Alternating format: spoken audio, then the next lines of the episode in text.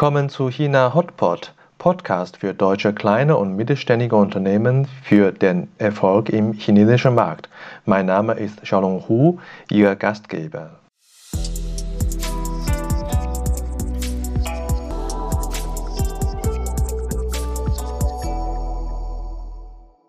Hallo, willkommen zu China Hotpot. Heute Episode 107 Markteintritt Europa und die neue chinesische Welle. Heute bei uns Francis Krämer. Francis ist wahrscheinlich aktuell die viralste Person in deutsch-chinesischen äh, Wirtschaftscommunity und mit äh, seinem Podcast-Programm China FlexPad hilft er zahlreichen Berufseinsteiger und Berufserfahrene in China Fuß zu fassen und seine Karriere in Bezug auf China zu planen. Heute sitzt er bei uns, um zu diskutieren über ein sehr heißes Thema. Der europäische Markt für chinesische Unternehmen ist aktuell ein neues Ziel oder auch nicht. Und ich freue mich sehr, Francis, dass du bei uns äh, bist und heute in einer sehr heißen Wette über ein heißes Thema. Und danke für deine Zeit. Sehr gerne, Shalom. Vielen Dank, vielen Dank. So, äh, Francis, du hast äh, eine neue Position bei der Firma Udi Automation und äh, die neue Position heißt VP International. Was ist eigentlich die äh, Aufgabe für dich jetzt? Ich habe eigentlich immer gesagt, meine Aufgabe ist, ich mache diese Firma international. So, jetzt muss man sich vorstellen, internationale Automationsfirmen sind nach China gekommen über die letzten 25 Jahre. Und internationale Kunden kaufen bevorzugt von diesen Automationsfirmen. Und wenn Sie dann eine Firma wie Julia Automation wählen, sagen Sie, die sind local. Local, die sind nicht international, die sind local. So, dieses Local Branding ist eine ganz schwierige Brand. Das loszuwerden ist ganz, ganz anstrengend. Deswegen habe ich von Anfang an darauf geachtet, wir müssen international werden. Mein Team wiederholt das immer wieder, international, international. So, und jetzt ist es eben offiziell. Das ist meine Aufgabe, diese Firma international zu machen, aber nicht nur in China, sondern auch wirklich in internationale Märkte zu bringen. Und das als wirklich Managementaufgabe. Da bin ich sehr dankbar für. Ja, ich freue mich sehr zu sehen, dass du so leidenschaftlich über deine Firma sprichst, Udi Automation. Und äh, ich, ich, weiß, dass du auch sehr stolz bist, bei einer chinesischen Firma tätig zu sein, als äh, die wichtigste Person in Bezug auf Internationalität. Und äh, viele äh, Zuschauer und Zuhörer wissen aber nicht, äh, was macht Judy Automation, äh, wer sind eure Kunden? Ja, also wir haben über 30 Jahre Erfahrung mit kleinen Motoren. Also kleine Motoren sind überall im Auto. Scheibenwischer, Sitzversteller, Dachfenster und so weiter, kann man sich vorstellen. So, diese Motoren werden gewickelt. Das heißt, da ist eine Technologie drin, um sie zu wickeln. Und diese Technologie beherrschen wir und noch etwa vielleicht 20 Firmen weltweit. Nicht viele. Das ist ein kleiner Markt. Und wir sind der Führende in China schon immer. Und vor etwa sechs Jahren hat mein Chef, der ist der Eigentümer in zweiter Generation dieser Firma, er hat entschieden, er möchte in diese Sprung in EV eintreten und hat angefangen, den Elektromotor für das elektrische Auto zu entwickeln, also für den Tesla. Und das tun wir heute. Also heute bauen wir die Statoren für Elektroautos mit einer ganz ähnlichen Technologie, aber es ist trotzdem ein starker Wechsel von Winding, Wickeln, zu Hairpin, was ein dicker, breiter Draht ist und es ganz anders verarbeitet wird als Wickeln. Also für uns war diese, dieser Sprung war auch ein Technologiewechsel und ein Generationswechsel. Mhm. Also ein sehr, sehr wichtiger Schritt und ich bin genau in dieser Zeit in die Firma gekommen. Das ist also eine tolle, eine tolle Chance. Okay, also du, du redest davon, dass es insgesamt nicht so viele Player gibt in diesen ja. Sektoren und äh, es gibt auch einen Technologiewechsel in diesem Sektor. Äh, wie bewertest du die Kompetenz von eurer Firma in Bezug auf äh, internationale Wettbewerbe in diesem Marktsegment? Naja, es ist so, dass äh, diese Technologie EV, speziell EV, kommt aus USA und Europa, nicht aus China.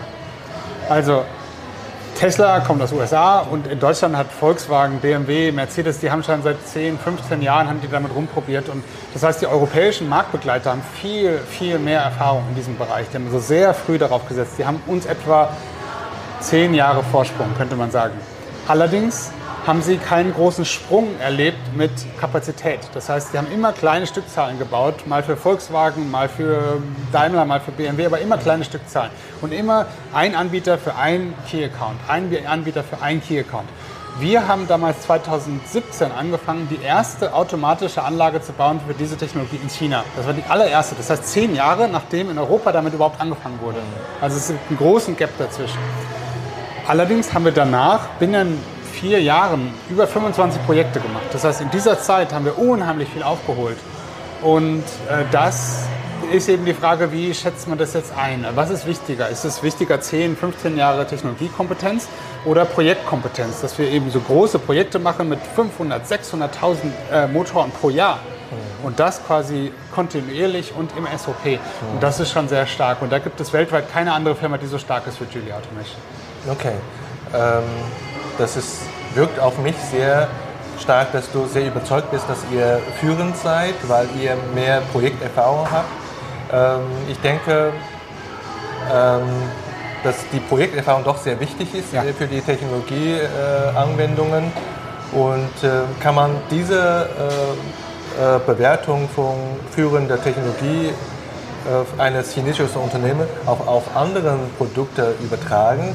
Sprich, wir wissen, dass in China wird am meisten äh, äh, Elektrofahrzeug gebaut. Kann man daraus auch äh, entnehmen, dass äh, viele chinesische äh, Unternehmen in diesem Sektor, Elektrofahrzeug, Zuliefersektor, auch schon technologieführend sind? Oder wie, wie bewertest du die Kompetenz chinesischer Unternehmen in diesem äh, Marktsegment? Na, ich denke, das beste Beispiel ist äh, CATL. Die haben vor vielen, vielen, vielen Jahren angefangen, diese Batteriekompetenz zu entwickeln für Elektroautos und die liefern jetzt in aller Welt. Das war vorher LG und jetzt ist es eben CATL. Also Chinesen haben da die führende Position eingenommen. BYD arbeitet jetzt für japanische Hersteller, baut Elektroautos, Grundlagen für japanische Hersteller. Audi kauft dann Elektrobasis für Audi aus China. Also ist, ich denke, man kann das schon sagen, dass ähm, diese letzten fünf Jahre haben dazu geführt, dass Entwicklung, die aus Europa kam, in China auf die Straße gebracht wurde. Und dann kam so viel Projekterfahrung auf einen Schritt, dass da einfach niemand mehr hinterherkommt. Also niemand hat Stückzahlen, eine Million Stück oder 500.000 Stück, das gibt es nicht in Europa. Das heißt, diese, diese Skalierung ist einzigartig in China und das, denke ich, schon kann man als Technologiekompetenz bezeichnen. Ja, wenn man so bedenkt, ne, dass äh, die traditionellen Marken aus Eu- Europa, äh, Daimler, Volkswagen und BMW, äh, die verkaufen auch Elektrofahrzeuge in China, aber die Anzahl von den äh, Ja. verkauften Fahrzeugen ist wirklich sehr Ja. homöopathisch, fast äh, kann man, kann man ja sagen. Und äh, das ist quasi der Übergang von mir von Technologiekompetenz zu der Marktsituation. Äh, wie bewertest du jetzt äh, den chinesischen Markt äh, als äh, Marktkonjunktursituation äh, nach Covid? Also ich, ich denke, dass äh, die Chinesen sich in dieser Zeit ähm, sehr stark verändert haben als Kaufzielgruppe mit einer starken Kaufkraft. Also Chinesen sind viel wählerischer, sind auch viel besser informiert und sie sind viel stärker im Glauben an ihre eigenen Produkte. Das heißt, ähm, es gibt jetzt das, was es auch in Europa gab vor zehn Jahren oder so mit, mit verschiedenen Plattformen, wo man sich informieren konnte und äh, Testing und so weiter. Also Chinesen sagen jetzt nicht mehr, ich kaufe Audi, weil das kommt aus Deutschland, sondern sie sagen, ich kaufe das beste Produkt für den besten Preis. Xinjiabi. Und da muss man sagen, ähm, ist der Druck extrem hoch, weil das ist sehr rational und sehr, sehr transparent. Das heißt, jeder kann genau wissen, wie viel Performance für wie viel Geld. Und es ist ganz einfach, die Performance zu erhöhen ist nicht einfach, aber den Preis zu reduzieren, das geht ganz schnell. Und das passiert gerade in China, ist ganz extrem. Das heißt, der Kunde erwartet, unheimlich viel Performance zu kriegen für unheimlich wenig Geld. Und das ist sehr schmerzhaft für speziell Premium-Hersteller. Also das erleben wir immer wieder und wieder, dass der chinesische Markt ist zwar groß, aber der Wettbewerb ist enorm Ja. hoch, ist Ja. enorm stark. Und, äh, aber du sagst im Nebensatz, äh, dass die Verkaufszahl doch äh, jetzt nach Covid nach oben gegangen Ja. ist. Äh, aber der Wettbewerbsdruck ist auch, ist auch damit nach oben gegangen. Also es ist auf jeden Fall so, dass die Akzeptanz von Elektroautos ist extrem gestiegen nach Covid, ganz extrem. Also trotz aller Abschwächungen, das glaube ich alles nicht. Also grundsätzlich, natürlich gibt es so Wellen, aber insgesamt ist die Bereitschaft von Konsumenten ein Elektroauto zu kaufen im Vergleich zu vor fünf Jahren viel, viel, viel größer, viel größer. Und auch die Bereitschaft, ein chinesisches Elektroauto zu kaufen, ist auch viel größer. Also da haben sich zwei Dinge ganz stark entwickelt. Es gibt immer noch die sehr starke Kaufkraft von Leuten wie mein Chef, so 70er Jahre, ähm, die immer noch sagen, ein Elektroauto ist nicht stabil, es ist äh, die, die Laufleistung, die Batterielaufzeit ist ähm, unplanbar. Ich kaufe ein traditionelles Auto, aber dieses läuft aus. Also gib ihm noch fünf Jahre und der wird auch ein Elektroauto fahren. Und das ist also quasi nicht mehr zu halten und das ist wirklich ein sehr starker Markt. Mhm. Und äh, für euch heißt es ja, wenn mehr Elektroautos verkauft wird, dass es für euch auch mehr Geschäfte gibt. Und ähm, ich schätze mal, weil die äh, Modellanzahl, also es gibt viel mehr Modelle äh, jetzt auf dem chinesischen Markt als früher. Deswegen gibt es auch äh, insgesamt viel mehr Projekte. Und ist doch eine richtig gute Konjunktur für euch oder, oder sehe ich das falsch? Ja, also ich habe immer gesagt, dass wir befinden uns in einer Sandwich-Position. Das heißt, von oben kommen die internationalen Hersteller, ja, die aus Deutschland, Italien, Japan kommen, die unheimlich gute Qualität haben. Okay, auch für einen hohen Preis, aber sehr, sehr gute Qualität. Das zu schaffen ist sehr schwer. So, das haben wir jetzt erreicht. Also bin ich sehr stolz drauf. Also wir sind als chinesische Firma in der, in der Lage, Qualität auf internationalem Niveau zu liefern. So, Jetzt ist aber das Problem, dass wir nicht die Einzigen sind. Dass also aus China ganz viele Wettbewerber kommen, die das Gleiche probieren. Und die vielleicht mehr Geld haben oder mehr Leute oder mehr Unterstützung von der Regierung oder andere Assets, die wir vielleicht nicht haben. Und die mit ganz viel Druck da reindrücken. Und die Kunden sagen, okay, dann lasse ich sie alle tanzen. Und dann nämlich den besten Xinjiabi, den besten für den niedrigsten Preis. Und das macht uns schon sehr stark zu schaffen. Das heißt, es gibt heute Fälle, dass selbst internationale Kunden den günstigsten chinesischen Anbieter wählen das ist schon, ähm, das ist schon für uns sehr hart. Das ist immer wieder dreht sich um das Wort Wettbewerb, ja. richtig? Und äh, das äh, führte automatisch zu meiner nächsten nächste Frage, zu meiner nächsten Frage. Ähm, ich merke das, ich merke das äh, und vielleicht merkst du ja auch, äh, direkt nach Covid sind viele, eine große Anzahl von chinesischen Unternehmen, die sofort auf den Weg gemacht haben, sich auf den Weg gemacht haben nach Europa. Äh, diesmal ist aber nicht nur äh, zur Messe zu gehen ja. und Kunden zu besuchen, sondern auch mit dem klaren Ziel, in Europa eine Niederlassung zu gründen mhm. und auf Fuß zu fassen. Und äh, warum ist es so? Ist es äh, auch wegen der Wett starken Wettbewerb in dem Markt China? Ja, ich, also bei uns liegt das ganz klar daran. Also die Chinesen sagen, in China ist der Wettbewerb hoch und der Preis niedrig. So, der Preis ist jetzt schon niedrig und durch den Wettbewerb noch niedriger. Das heißt, es ist keine Zeit, kein Platz zum Atmen. Also es gibt keine Margen. Es gibt Masse, okay, aber auch viel Wettbewerb. So. Und jetzt muss man ehrlich sagen, die Europäer, die kommen nach China. Das hat ja auch einen Grund. Warum kommen die Europäer nach China? Weil sie sagen, der Markt ist größer. Okay, sie, sie, vielleicht schätzen sie den Wettbewerb falsch ein, aber sie, sie wissen, dass der Markt groß ist. So, die Chinesen haben das andere Problem. Die schätzen den europäischen Markt als hochpreisig ein Sie verstehen aber nicht, dass die, die, die, die Quantität sehr niedrig ist. Das heißt, es gibt vielleicht der Kunden wie Audi und Volkswagen, die bereit sind, mehr zu zahlen, aber die können sich die besten Anbieter aussuchen und die haben nicht viele Projekte. Also hier bin ich wirklich der Meinung, dass äh, es noch Aufklärung braucht für chinesische Unternehmen, sowas vorzubereiten, weil sie genauso dort rangehen, sehr mh, abenteuerlich dort herangehen, genauso wie europäische Firmen, die nach China kommen. Das ist genau die gleiche Geschichte wie zehn Jahre zuvor nur in die andere Richtung. Und das ist natürlich für dich und mich äh, Goldgräberstimmung. Ja, ja. Wir können natürlich auch äh, unsere Dienstleister anbringen und äh, Ratschläge zu geben.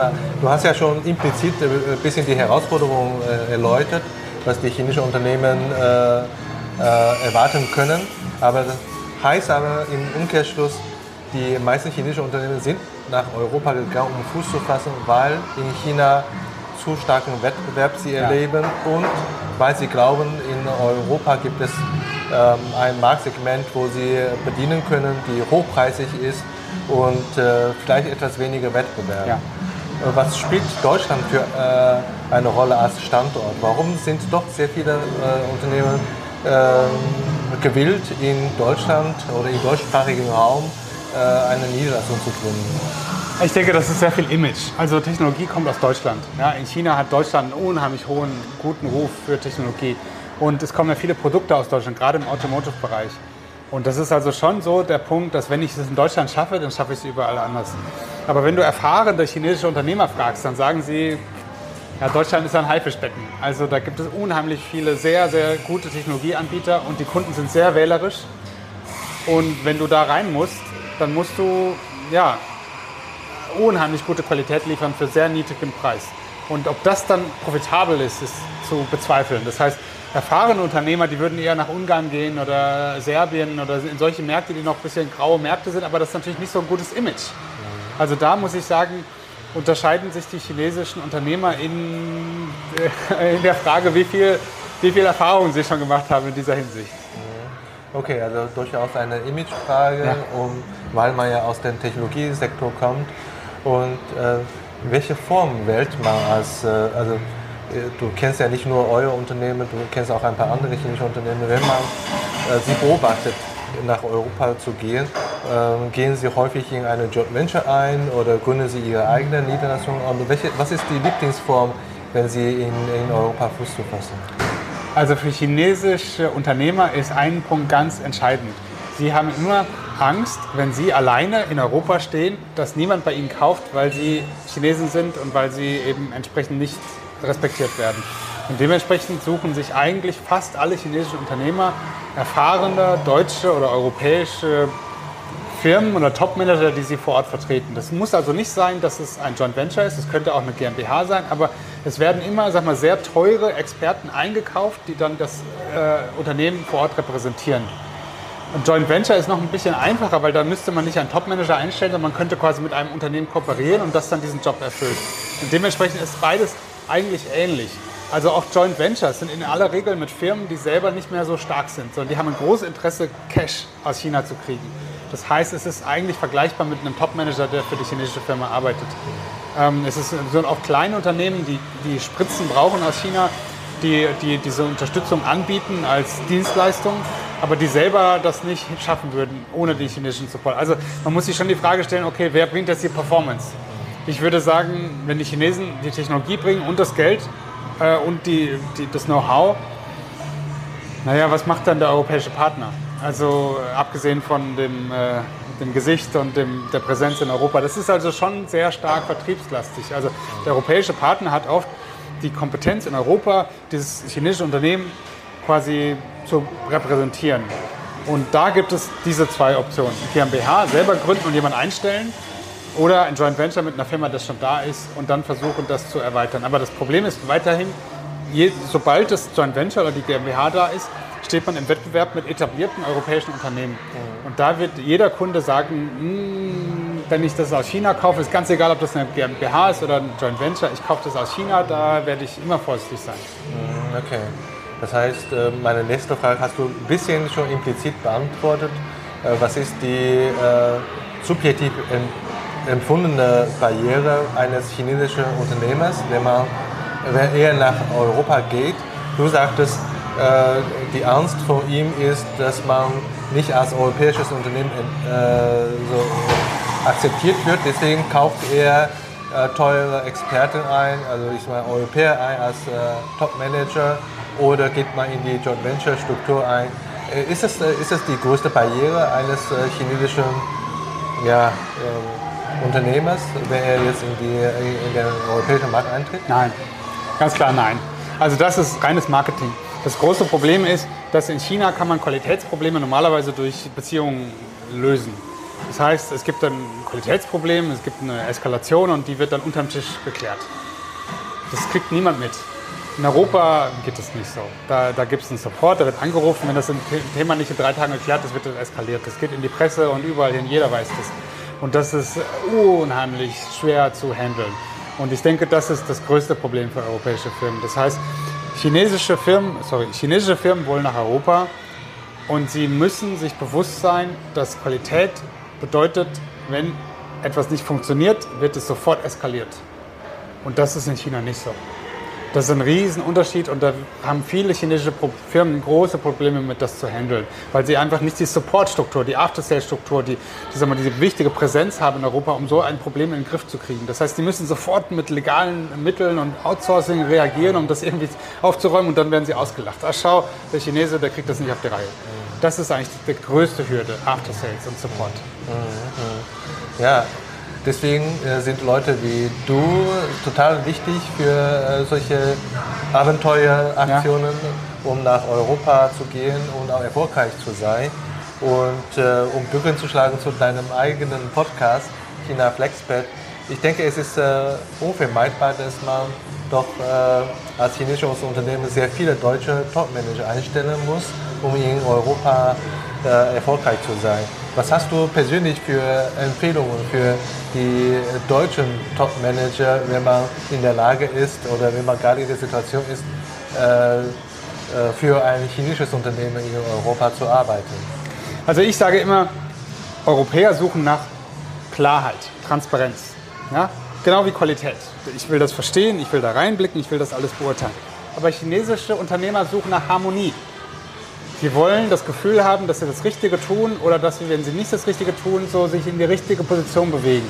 Das heißt, so, es gibt es zwei Arten, damit umzugehen. Das eine ist, ich halte einfach die Klappe. Ich sage nichts. Ja? Und dann bin ich immer in Harmonie. Ja, ich spiele alles mit. Aber dann bringe ich kein Value. Die andere Variante ist, ich bin der Lehrer, der immer alles adressiert. Ja, Qualitätsprobleme und zu langsam und äh, nicht richtig ausgebildete Sprachprobleme. Ja, dann habe ich keine Harmonie. Also es hat beides Vor- und Nachteile. Also ich bin der Meinung, das wichtigste Gebot ist, sich als Gast zu verhalten. Also ich bin in dieser Firma bei Julie Automation ein Gast. Ich bin, werde unheimlich gut behandelt von meinem Chef und von meinem Team und sogar von Wettbewerbern und von Kunden und Lieferanten und alle behandeln mich sehr gut. Warum? Weil ich mich auch so benehme, weil ich mich auch so verhalte. So, jetzt bin ich auch sehr direkt und kann sehr klar ausdrücken, was mir nicht gefällt. Die Frage ist aber, wie ich das tue. Also wie drücke ich aus? Und es ist ein Unterschied zu sagen, da gibt es Potenzial, wir können besser werden, als zu sagen, das ist schlecht. Und also etwas zu eskalieren, etwas zu wirklich zu breit zu treten, ist manchmal notwendig, aber es ist für chinesische Unternehmer sehr schmerzhaft. Und das würde ich jedem empfehlen, das zu vermeiden. Also Eskalation, ich bin jetzt seit fast vier Jahren bei Julia Automation, ich habe noch keine Eskalation gehabt, keine einzige. Also weder jemand, dass sich jemand über mich beschwert hat, sondern noch ich über jemand anders. Natürlich gibt es Konflikte. Die werden halt unterschwellig ausgetragen und das funktioniert auch. Und, und jeder erfüllt sein Value. Wenn ich mit Chinesen zusammenarbeite, die arbeiten sehr hart, mit sehr viel Engagement und sehr viel Begeisterung und Motivation. Das wünsche ich mir von deutschen Unternehmern auch. Ähm, so, jetzt kann ich mich darüber beschweren, dass sie nicht so transparent und so klar sind. Okay, aber es gibt eben nicht alles auf einmal und man muss sich schon ein bisschen entscheiden. Also diese bewusste Entscheidung, ich möchte mit Chinesen zusammenarbeiten, ich möchte mein Value zeigen als Qualitätsexperte, als Technologieexperte, aber ich bin bewusst, dass ich das in einer gewissen harmonischen Variante tun muss. Das ist das Wichtigste. Ja, also wir sind am Ende unserer äh, Podcast, aber eine Frage taucht bei mir trotzdem auf, das ist äh, nicht vorbereitet. Und ähm, denkst du, dass du, äh, wenn du jetzt wieder für ein deutsches Unternehmen äh, arbeiten solltest, ähm, was musst du umgewöhnen jetzt? Ja, also meine Kollegen sagen, ich bin Zhongguo Tong, also ein chinesischer äh, Kollege, ja. Und ähm, das sehe ich als Kompliment. Ich finde, dass wir als Deutsche dieses, dieses Streben nach Harmonie auch brauchen. Das ist wichtig. Harmonie bringt uns alle dazu, dass wir zusammenarbeiten und mit uns gemeinsam in Frieden kommen. Und das werde ich nicht aufgeben. Also wenn ich für eine deutsche Firma arbeite, werde ich sogar meine deutschen Kollegen dazu motivieren, dass sie das auch so machen. Dass sie sich wirklich Zeit nehmen, in Harmonie zu leben, so wie wir beide. Wir, wir, leben auch in Harmonie. Wir haben eine ganz unterschiedliche Position, aber wir sind harmonisch. Und das ist ganz wichtig. Nur Klarheit gehört dazu. Und ich denke schon, dass meine chinesischen Kollegen auch heute sagen würden, dass ich sehr, ein sehr großes Bedürfnis habe nach Klarheit und Transparenz. Also es ist nicht so, dass ich mir das abgewöhnt habe. Es ist vielleicht nur nicht so direkt äh, rausgehauen, wie ich das früher gemacht habe.